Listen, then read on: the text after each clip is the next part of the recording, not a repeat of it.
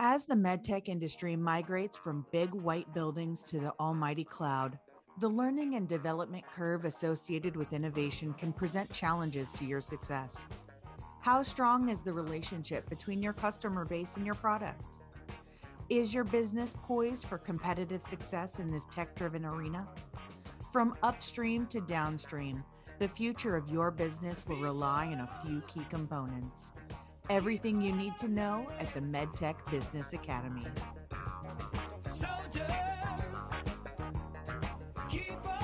Joining us today from the MedTeXpert team are Hi, my name is Mike Sperduti, and I am the CEO of Emerge Sales.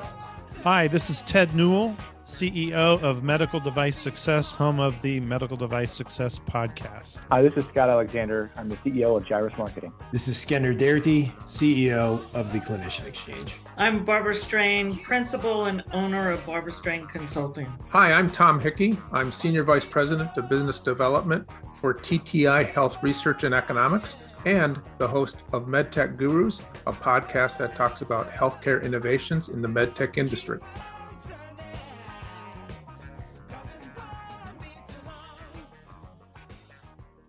Okay, med tech experts, welcome back. We're going to have a little conversation here to continue on from where we left off last time. Let's get talking. What do you want to talk about today? I think we've got several subjects lined up. Uh, you know, we were last time we were talking about, you know, what things we're going to drag with us, not drag with us in 2021 to 2022 and beyond.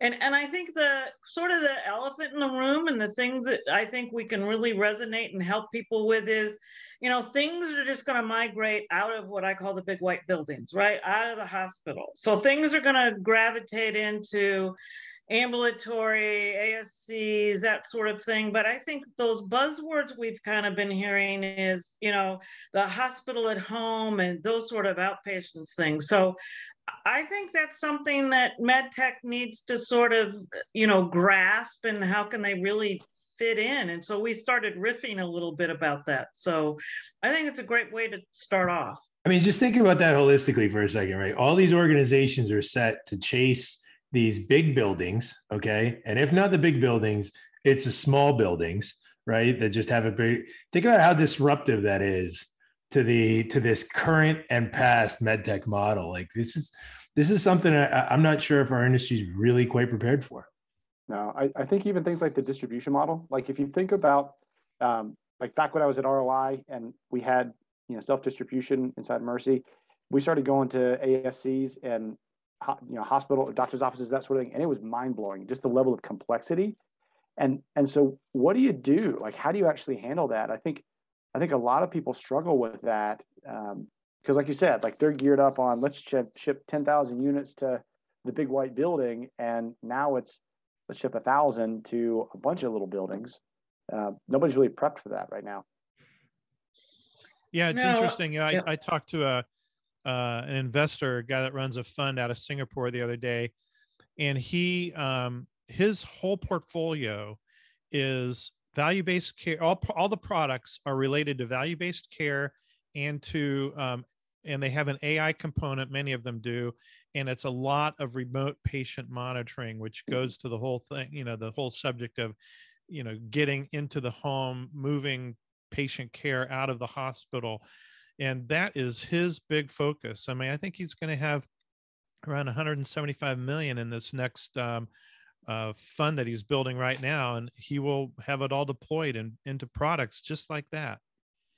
There's another big element in all this, and that's the the the company or organization or government that's going to be doing the reimbursement.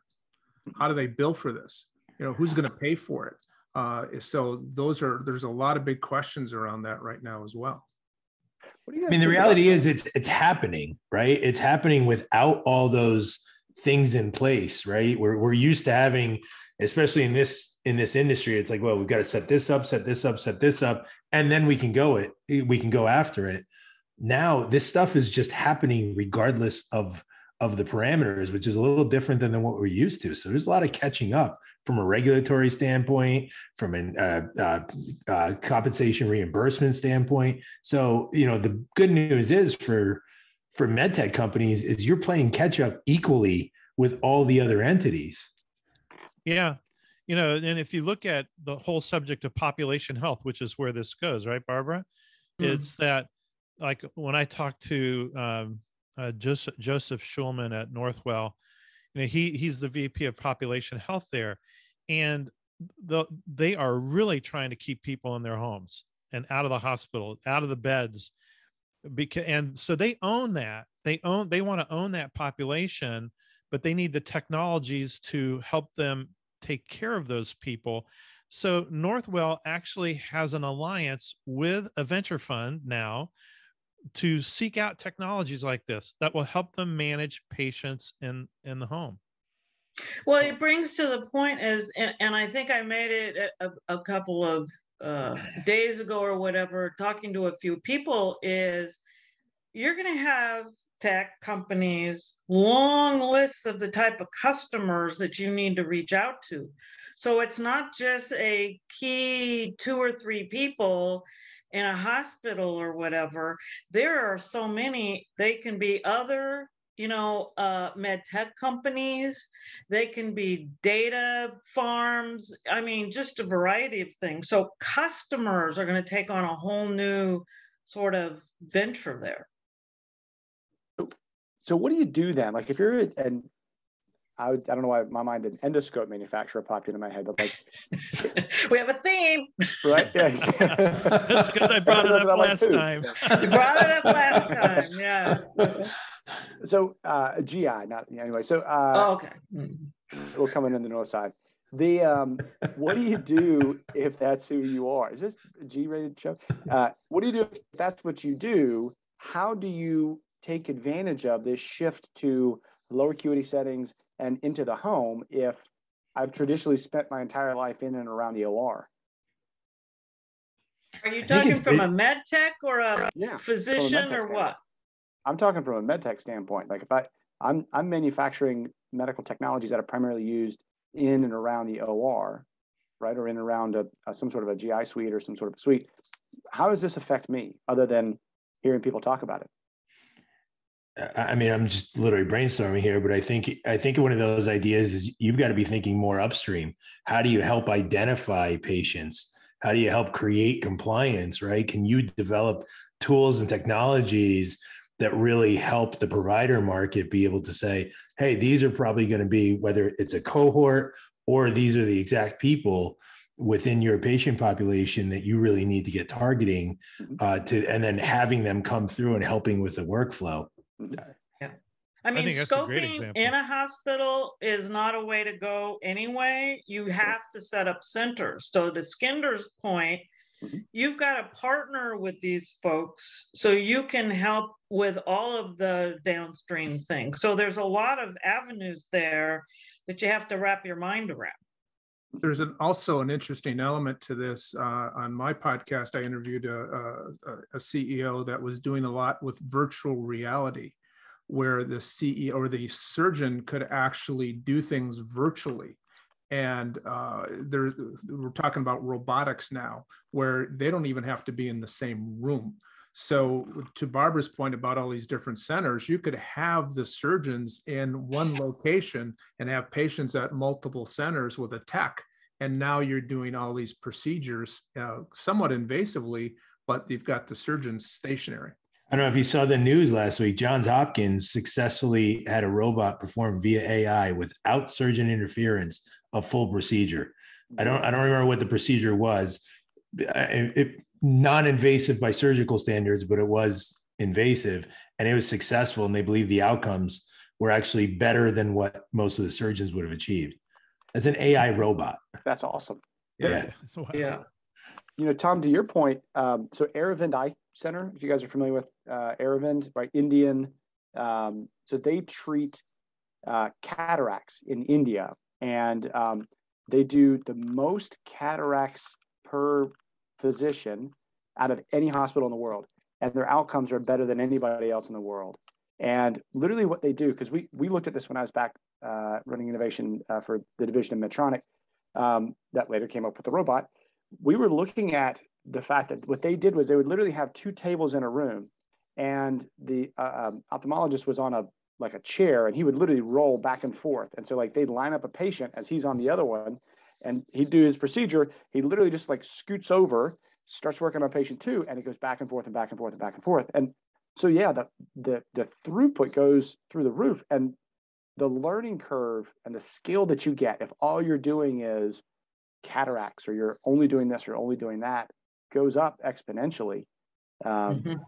Which I actually think, Skander, to, to your point about going into the community, that's where my head goes, right? I go back to when I was, you know, back doing innovation at Mercy.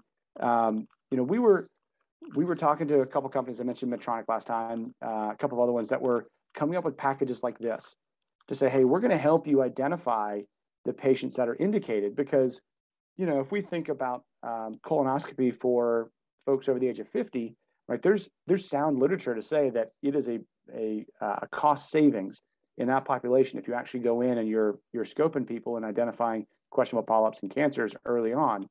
So yeah, if I'm making scopes, I'm going to try and take that route, right, and make sure that that I'm getting deeper, have a better relationship. And that's not Randy the rep walking into, you know, a, a small ASC. That's a higher level conversation. But once you get that kind of a relationship, right?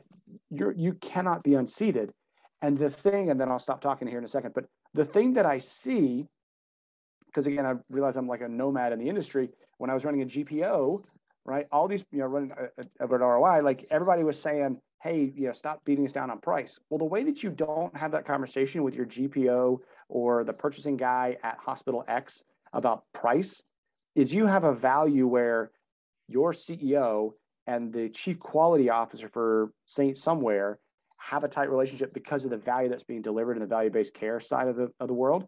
And then you know you're not having that argument with a you know with a, a, a sourcing specialist somewhere. You're actually talking at a much higher level. So I mean, th- this migration to ambulatory or home, I think, becomes one of those things where medtech probably has to focus from the point of care, point of procedure, and be thinking a little bit more upstream, right? You've got to think of a total solution. It's it, obviously your product has to work at the point of care, but how are you going to help feed that, whether it be throughput, intelligence, whatever it may be?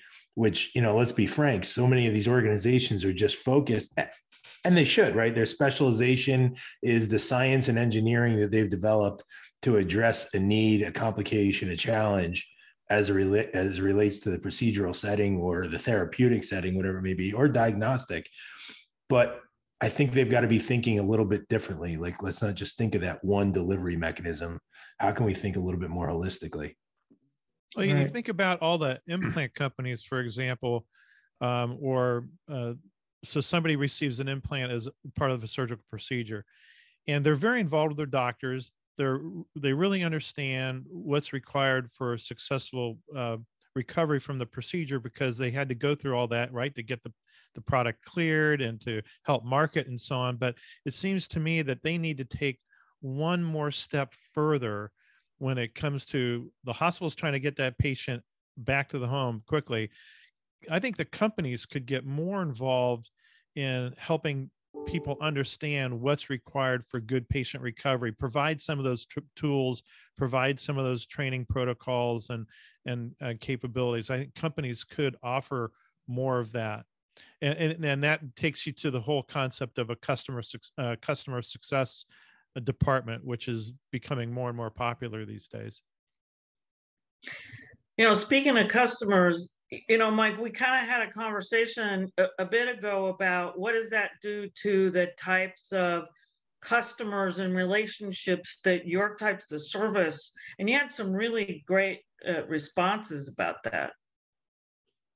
So, you know, what we're seeing is the companies that are embracing this transition from the acute care setting to the home setting the revenue models are amazing and the reimbursements are amazing. And covid really helped that right? Covid forced uh, medicare and a lot of the reimbursement to move this route.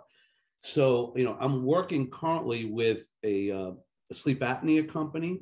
I'm also working with uh, a remote patient monitoring company that does basic things for chronic care patients like diabetics or congestive heart failure and things of that nature. And what's amazing is and for those of you out there that are looking at how to take advantage of you know this opportunity at the home the reimbursements are significant. I mean, on remote, remote patient monitoring, you can see anywhere between a hundred to two hundred dollars per month per patient. So think about that opportunity that exists. And oh, by the way, I mean, my mom before she passed, she had congestive heart failure.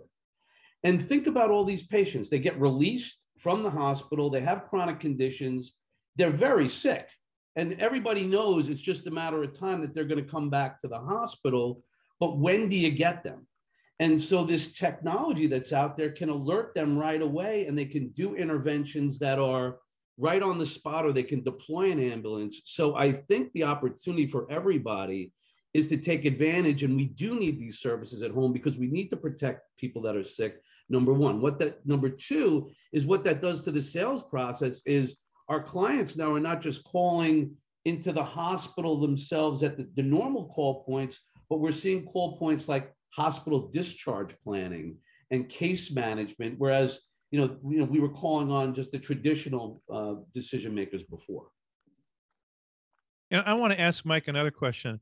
So, you know, um, we talk a lot about neurolinguistic programming, or you do.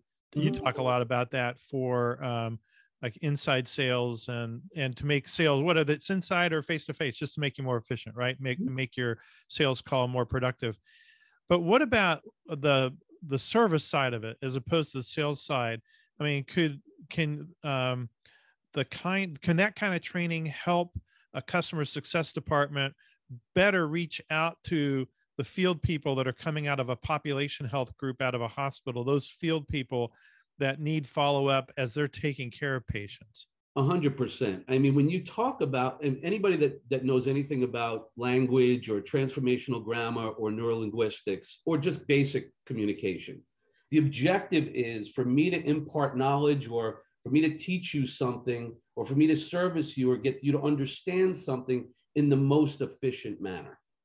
And so training and how to communicate in neurolinguistics becomes very important, not only for salespeople, but we're seeing doctors, nurses, customer care people, customer service. It's booming right now because you need to be able to transmute your information quickly. And so you need to be brief and be brilliant and package up that information in a way that you receive it, Ted, a lot differently than Barbara receives it, a lot different than Tom receives it, because we're all different ages, we all different have uh, preferred learning styles. We all have different experiences. So what a, a neurolinguistic programmer can do is assess those things very quickly and repackage the communication so that way we can be more efficient, faster, and help you get to where you need to uh, in, in, in a better way. So, Mike, if I'm following you, one of the things that I'm thinking about this is is not only in the sales process, but I think what you're saying is all the way downstream and upstream, including training that patient, right? The clinician to train the uh, patient on that equipment or that test that they're going to do. So they're uh, doing the right application. So they're getting the right data and the right uh, course of treatment. Am, am, I following you right? You are 100%. And, and the other really interesting thing is I put this program together a few years ago, but we called it up caring. So you can actually, instead of called upselling, right? You can, a lot of clinicians now are on in the, on the talking to the patient. And they have the ability to increase products being sold to that patient. And a lot of these nurses don't want to go out and make those recommendations because they feel like they're selling things. And that's not consistent with who they are. So we had to convert them from being salespeople to care more. So we changed it from upselling to up caring. And that was just understanding what the patient needs so you can provide recommendations. And in some instances, they're cash pay recommendations. So, so this is mind blowing to like a nurse who's out there who is dealing with somebody and she's making a recommendation on a tubing or something else that the patient's got to pay out of pocket. And that's a whole other income stream for companies now is cash pay. Yeah, I love it. That's that's really good. It so you know, you, you, know, building upon some of the things that we've actually taken uh, two calls in the last probably three months from companies uh, who are starting to develop products just for the ambulatory space. The challenge that they're also starting to understand is all the downstream aspects. So the reason why they called us is um, typically they've been able to provide their distributor sales force and their sales channels sus- uh, support, technical support, customer support through their team of three customer service reps in their home office in in California. And now they're like, wait a second, we're going to the home. We can't support 20 sales reps with three people. And so now we've been taking calls about how can we develop a clinician focused call center that can provide us support. And again, patients aren't we're just worried about their issues during working hours right um, so yeah. we're, we're actually working with these companies to develop clinician-led call centers um, that can help the patient whether a technical support or a clinical support but again that was something that they had not budgeted for that is something that they had not thought about. It was one of those things that just they they received their 510k we're all excited. The whole budget plan the whole project plan going. And then i guess somebody in marketing raised the question and said uh, what happens when mary calls in at 1 a.m and says I, I don't know how to use your feeding pump? And then the light bulb went off for the entire company.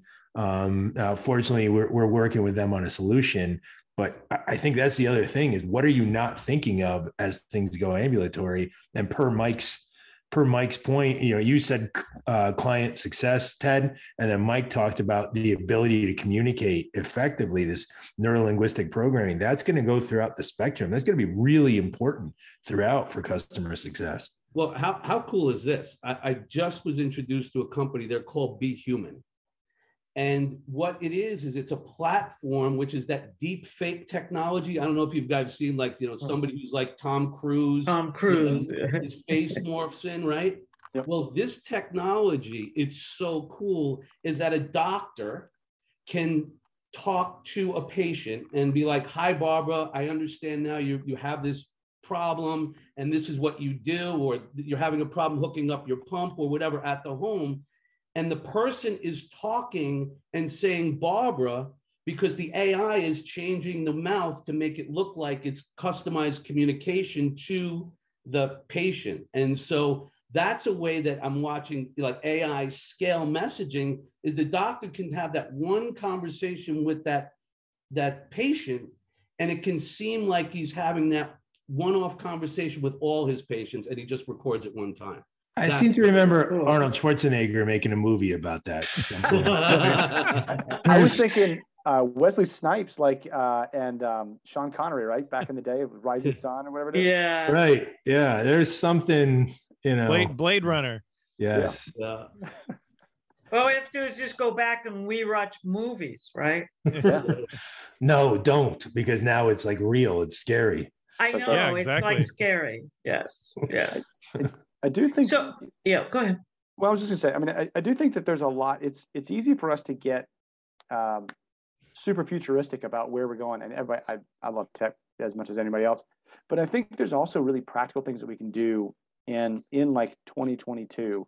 Um, that if you're running a med tech company or you're head of sales or marketing or whatever, that that can really differentiate you, which is basically go and talk to the provider about what Mhm. their goals are for the year and what they're trying to accomplish. Um, and I think what you're going to find is there's some low hanging fruit. I think my head, honestly, I think I, my head would be spinning if I was listening to us. I'm like, oh crap, now I got to have like the AI driven uh, image. Stuff. I, I'd have a hard time with that. But but I do think that the idea of just going in and having a conversation, not as like, what can I get you to buy right now, but more along the lines of, what are you trying to do? I think mm-hmm. that's good marketing, good sales, and so few people do it that if you really wanted to win in 2022, just do that. And then they will tell you what you need to do. And then you can develop your AI driven neurolinguistic. But it's not only what do you want to do is is if you're educated by listening to things like what we're talking about and reading and talking to other people, you can educate the provider and sort of helping them with what they really want to do. You know, they may not have thought about it or or put that together. So that's why these conversations are so important because we can kind of keep track of what some of the leading things are and help to populate, you know, and educate what's really going on. And if I can just amend that a little bit, the you know, not only talking to them, but asking their permission to observe what they've got going on, because many times they don't even know what their challenges are.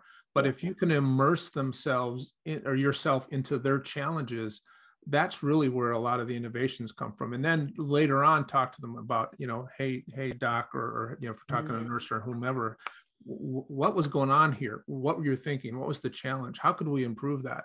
Getting that kind of feedback and then now they know that you're in their world versus just you know trying to pump them for information yeah tom's being advice. modest because tom spends a lot of time still in or rooms watching and observing and things so you know i've heard him talk about those sorts of things but it's what we call in lean going to gemba right you go and you watch and i've i've been observing a part of our observant team when i was in a provider organization and you literally just go stand in a corner and melt away and you watch and observe and things and you just write things down for like 15 20 minutes and then you go off into a room you kind of organize your thoughts and then somebody comes in and you say you ask questions or whatever and they don't even realize they did or didn't do or ask for it's a it's a very cool part of being in healthcare.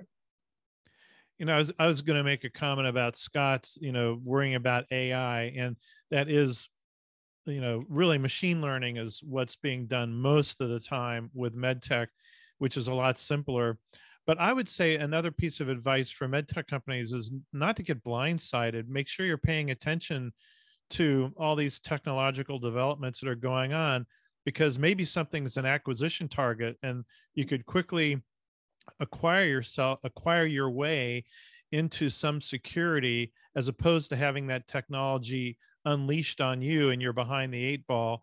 Um, because there's so much going on in, in that particular area. So I think that would be one thing I would suggest. And the other is there are actually courses like Harvard's got a great course. You know, it's a few thousand bucks. Okay, so big deal. Get somebody out of the C suite or maybe an, and a marketing person, send them to this Harvard course on how med tech companies can get involved in AI, machine learning, and deep learning. And that'll get you, you know, a few steps ahead and, greater understanding. There's other places that have courses like this too, but Harvard's got a good one. Well, and Ted, to piggyback that, uh, I'm watching a bunch of clients now who are being really cool and creative, taking their old models and even on the disposable side and building technology and sensors in, in this stuff to, uh, to basically take data. They're becoming data gatherers now. And so um, like for instance, I have one customer who uh, he's working on a, another generation of falls prevention. He's the first wireless falls prevention system in the country, and now he's working on all these data inputs. So imagine somebody who uh, the, the biggest reason why people fall is because they have to go to the bathroom, right? So he has a sensor in his diaper that lets the uh, caregiver know somebody just went to the bathroom and the clock has stopped, you better change that diaper because that, that can prevent the fall.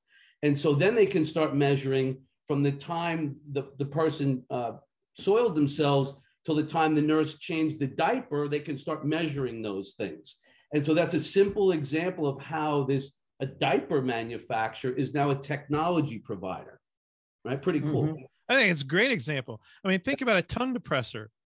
You know you could you could have a bluetooth connected tongue depressor you send home with people and it does a lot more than just depressing the tongue so somebody can say ah.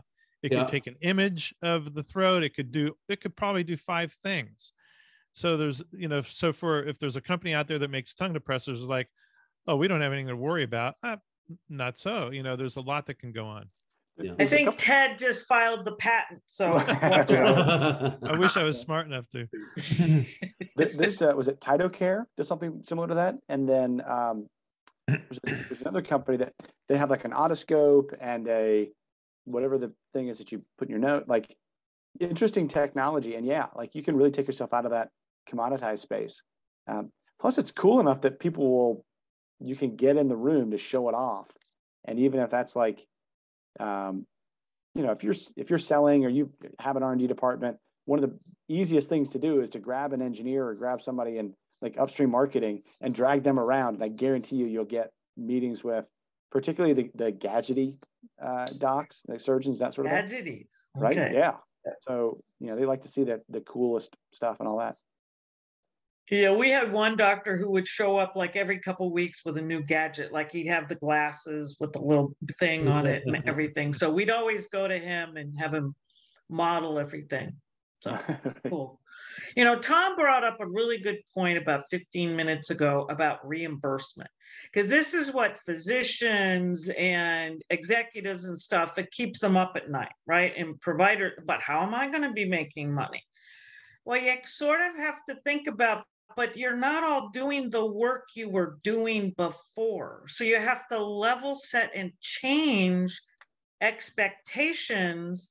But what could you be doing if you weren't doing all these other things? So you can maximize what you know you can really gear up because people will still need the hip and knee and heart and everything because of sometime hopefully we'll have a podcast about um, chronic disease state and how it just drains all of our insurance and everything else tech uh, uh, accounts right?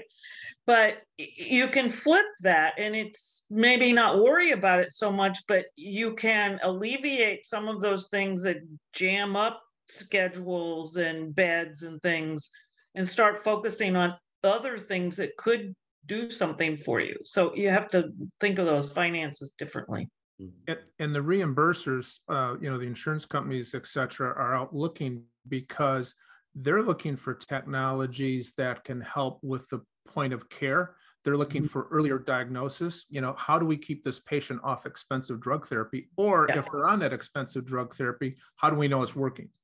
Right. Yeah. So getting the validation and that data to make the determinations about what is this course of care appropriate for this particular patient type. Right. And I don't think we talk about payers enough in general in healthcare. Uh, they're thought of a lot differently, but they can really be so helpful because just think of all the data they hold.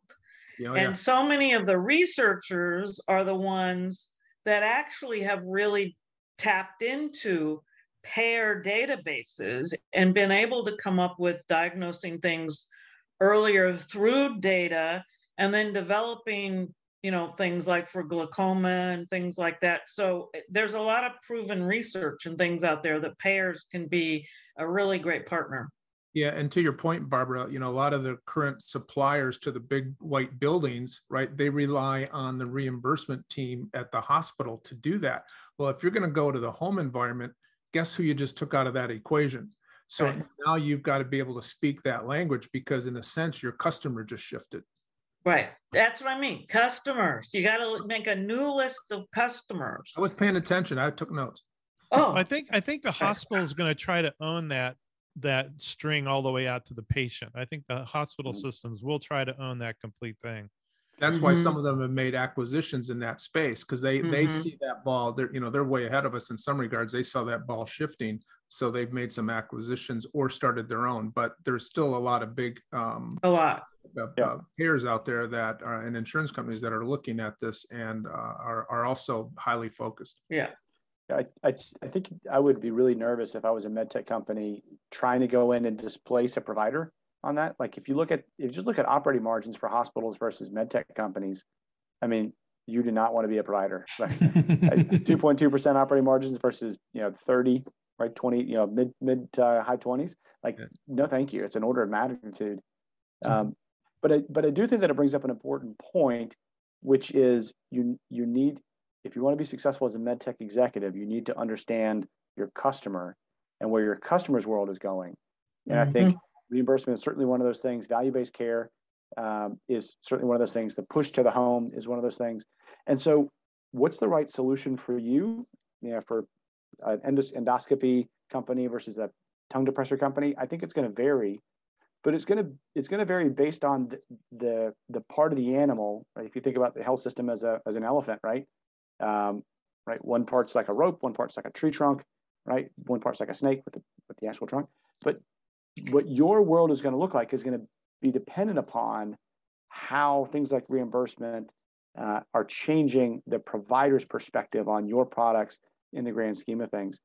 And just the last thing that I'll say on that is a lot of times providers don't know. They, they don't know what the answers are.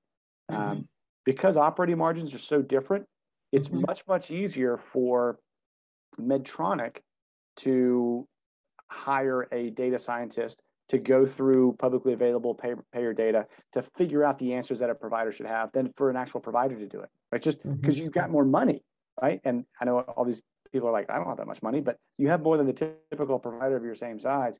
So, given that, how do you leverage your data and your ability to do things that a provider can't do to to take that challenger sales approach? If we all remember what that was like, you know, a couple years ago, where you can go in and you can say, hey, by the way, here's something that you can do. This is what you should be thinking about, and become a thought leader as opposed to being the tail that you know that's chasing behind the dog. I think the emphasis is on intelligence, right? And, and, I think that's, you know, it's one of the most overused terms in the last few years. Yet, because of the changing shift and the pivoting, intelligence now is more important than ever. We just did a project for one of the top uh, payers in the world, and even they are recognizing that they don't have the intelligence that they thought they did, right? How come more? how come more people in the ambulatory setting aren't accepting their insurance where's the disconnect right it's great that we've got the big white building and and you know all those patients have to flow through our plans but in the ambulatory setting they recognize that they had a big disconnect there. So they're doing intelligence studies. This is the time again I, I said it last time chaos is the great equalizer.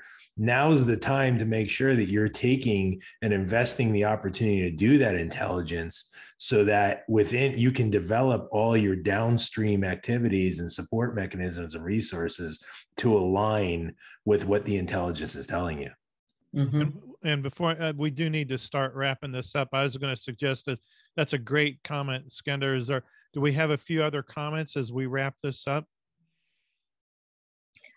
We've covered a lot of ground. It's great. I'll just say that, you know, as we started, I mean, with, with, COVID, it changed everything and compressed a lot of the time. You know, when you look at innovations and you look at some dynamic changes, it needs a spark, right? It, in whatever that spark is. But in this case, in this instance, um, the silver lining in COVID was it's created a spark for these types of innovations and got uh, people all over the ecosystem to think differently. And I think that was really one of the silver linings that came out of all of this. Yeah, nothing is off the table. Right. Everything can be considered now.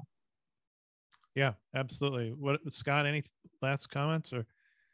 Uh, I think it all starts with the starts with the provider, right? What what's the world that the provider's in? As and as a med tech executive, what are you doing to better understand the world that they're going into? How these things are going to impact a provider, and then how do you stand where the, the puck is going to be. I think the bar to do that is substantially lower than what people think. Um, and the biggest way is to to go out, talk to talk to your pro, the providers about what's going on, read what you see in the literature around payer structures. We didn't mention this, but we kind of alluded to it. Um, CMS raised remote patient monitoring and critical care monitoring um, or management uh, rates for 2022 by like was it 50% or doubled it or like huge amounts, yeah, which huge. never happens. Yeah.